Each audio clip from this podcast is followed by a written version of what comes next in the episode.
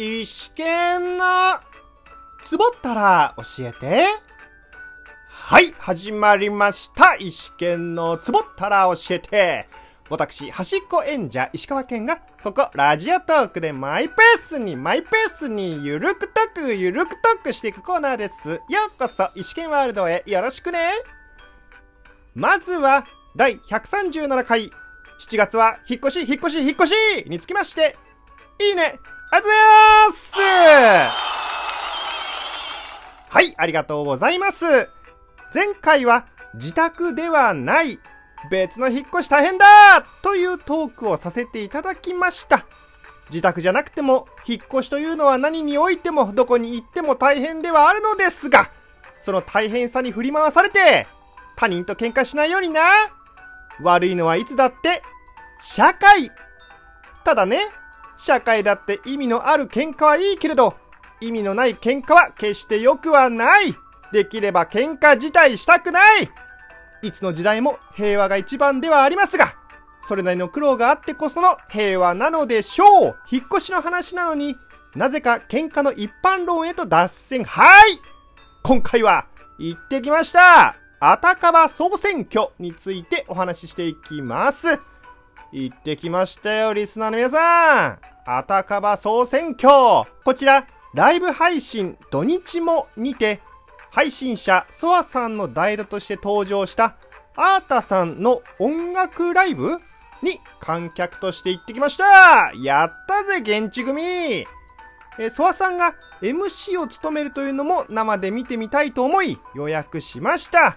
まあ、実は、このですね、会場へ向かう途中にですね、駅の階段で尻餅ついちゃって、通行人の女性に、キャーと言われるハプニングもありましたが、なんとか会場に、ライブ会場に着きました。その日は雨だった。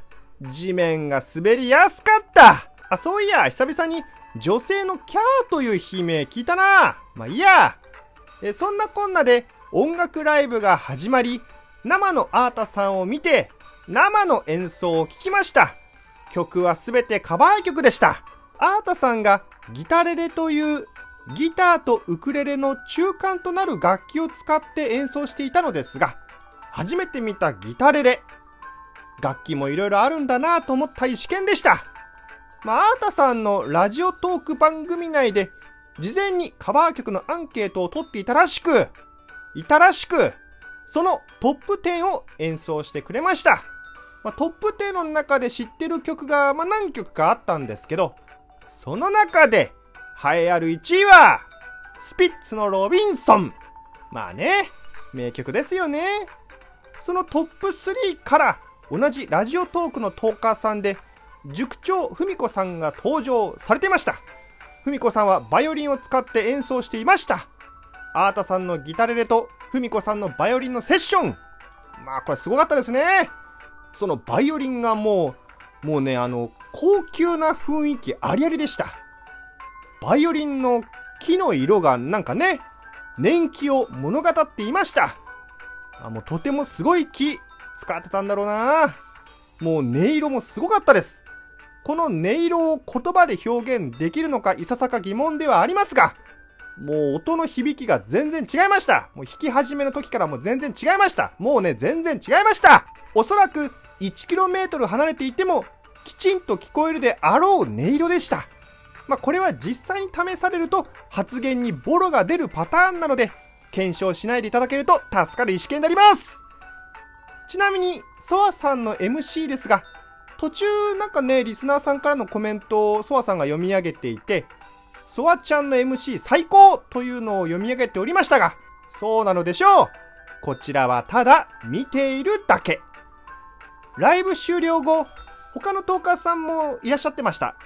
ハギカスラジオの萩野さん、モグオさん、ラジオトーク社員の糸さん、あと抜けている人、いないはず。まあいいやね。皆さんと直接お話しできる機会があって楽しかったです。